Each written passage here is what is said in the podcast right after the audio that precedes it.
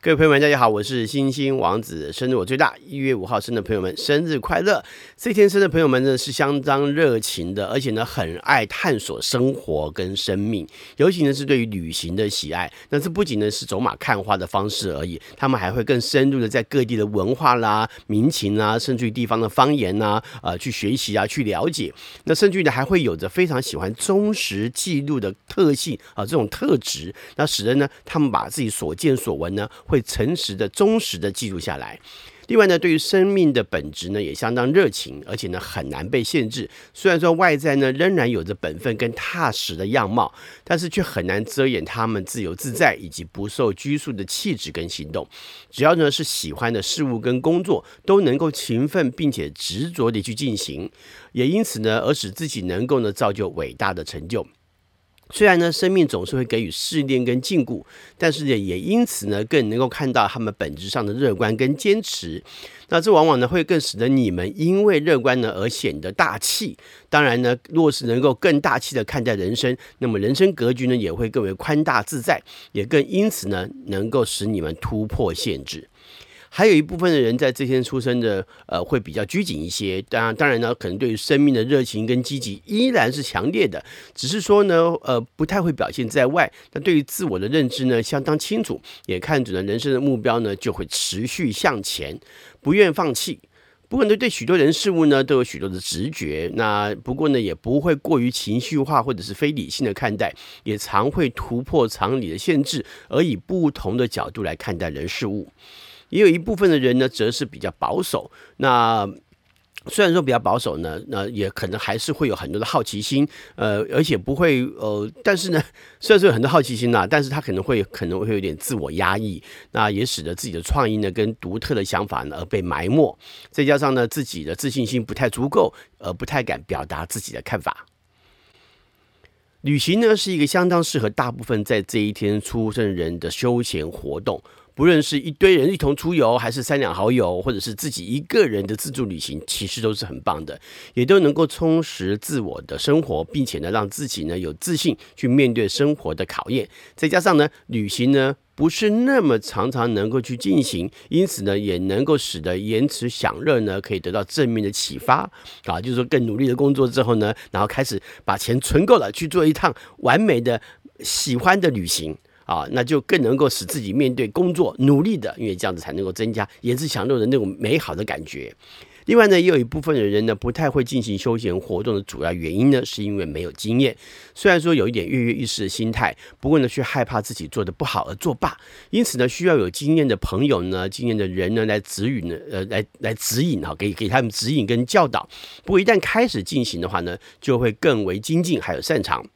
并且呢，会一直持续进行。那也有一部分的人则是喜欢宁静的休闲方式，有的时候呢，就是简简单单的去一些山林之间呐、啊，去享受呃呃分多金的洗礼啦，就觉得很满足了。或者是呢，三两好友约着一块去一块去看夜景啊，逛逛夜市啊，彼此交流的感觉就更能会会让他觉得更胜过其他的活动。啊，就有这种情感的交流的感觉哦。那在感情上来看的话呢，有一部分在这天出生的人呢，在情感的态度上是热情的，而且呢，也大多能够以自己想要的角度呢去表现。那当然也就会忽略他人的感触跟想法，因为照着自己要的想法嘛。再加上年轻的时候呢，还会有些有些天真。好，那当然没有说无知的哈，但是有点天真哈，甚至呢，在某个角度来看呢，可谓是情感的无知。哎呦，无知来了哈！就是虽然是很天真，但是情感上某些角度来看是有点无知的，因为不知道呃该怎么样去进行情感的模式啦，或者是对方到底要什么啦，对情感上面一知半解啦，只想去跃跃欲试，想去试试看。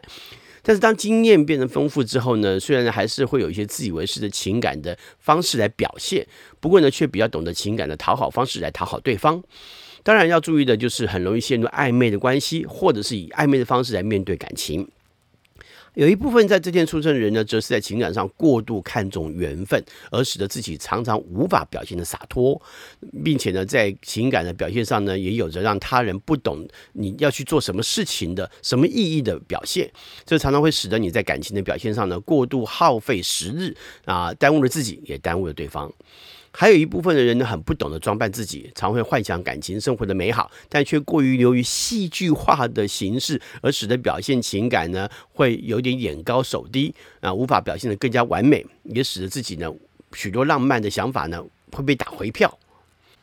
在一月五号生的代表人物有明朝地理学家、旅行家徐霞客，还有印度摩兀儿帝国皇帝沙贾汗。一五九二年，他修筑了泰姬玛哈林，还有苏格兰传教士罗勒马里逊。一七八二年，他将圣经翻译成中文，又编著了华英字典，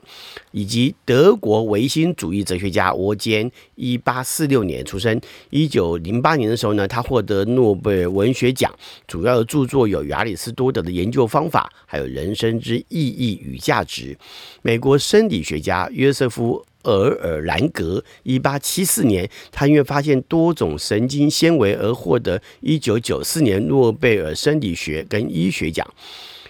德国政治家康拉德·艾德诺，一八七六年，他是德国呃联邦德国第一任总理啊。京剧艺术家荀慧生，一九零零年出生，他的艺名叫白牡丹。法国记者与贝尔波夫梅西，一九零二年，他是《世界报》的创始人；还有美国预言家、占星学家珍迪克森，一九零四年，他曾经精确的预言甘乃迪总统遇刺的事情。美国男演员劳勃·杜瓦，一九三一年，曾经在一九八三年的时候呢，以《温柔的慈悲》这部电影呢，获得奥斯卡最佳男主角奖。西班牙国王胡安·卡洛斯一世，一九三八年；还有日本的动画大师宫崎骏，一九四一年；美国女演员戴安·金顿，一九四六年；还有中国企业家张瑞敏，一九四九年，他是海尔集团的创办人；还有男演员朱陆豪，一九五四年；还有华裔日本厨师陈建一，一九五六年。那他是日本著名的川菜连锁店四川饭店的董事长。香港女演员戚美珍，一九六二年，她是香港男演员苗侨伟的太太。代表作呢有《笑傲江湖》跟《富贵门》。还有中国男演员姜文，一九六三年，他的代表作呢是《红高粱》，还有《让子弹飞》。以及中国女演员孔琳，一九六九年，她的代表作是《大红灯笼高高挂》。美国男创作歌手演员。玛丽莲·曼森，一九六九年出生；还有美国男演员布莱德·古柏，一九七五年，代表作是《天龙特工队》，还有《最后大丈夫》。西班牙足球运动员迪亚哥·特里斯坦，一九七六年；日本女漫画家中村明日美子，一九七九年，她代表作是《同级生》；还有男歌手陈威良，一九八二年。还有日本棒球运动员青木宣清，一九八二年他在美国大联盟；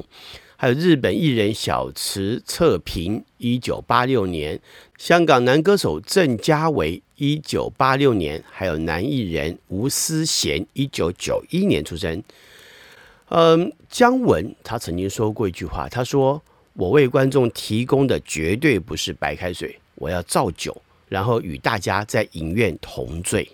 最后祝福一月五号生的朋友们生日快乐！我们下回再见，拜拜。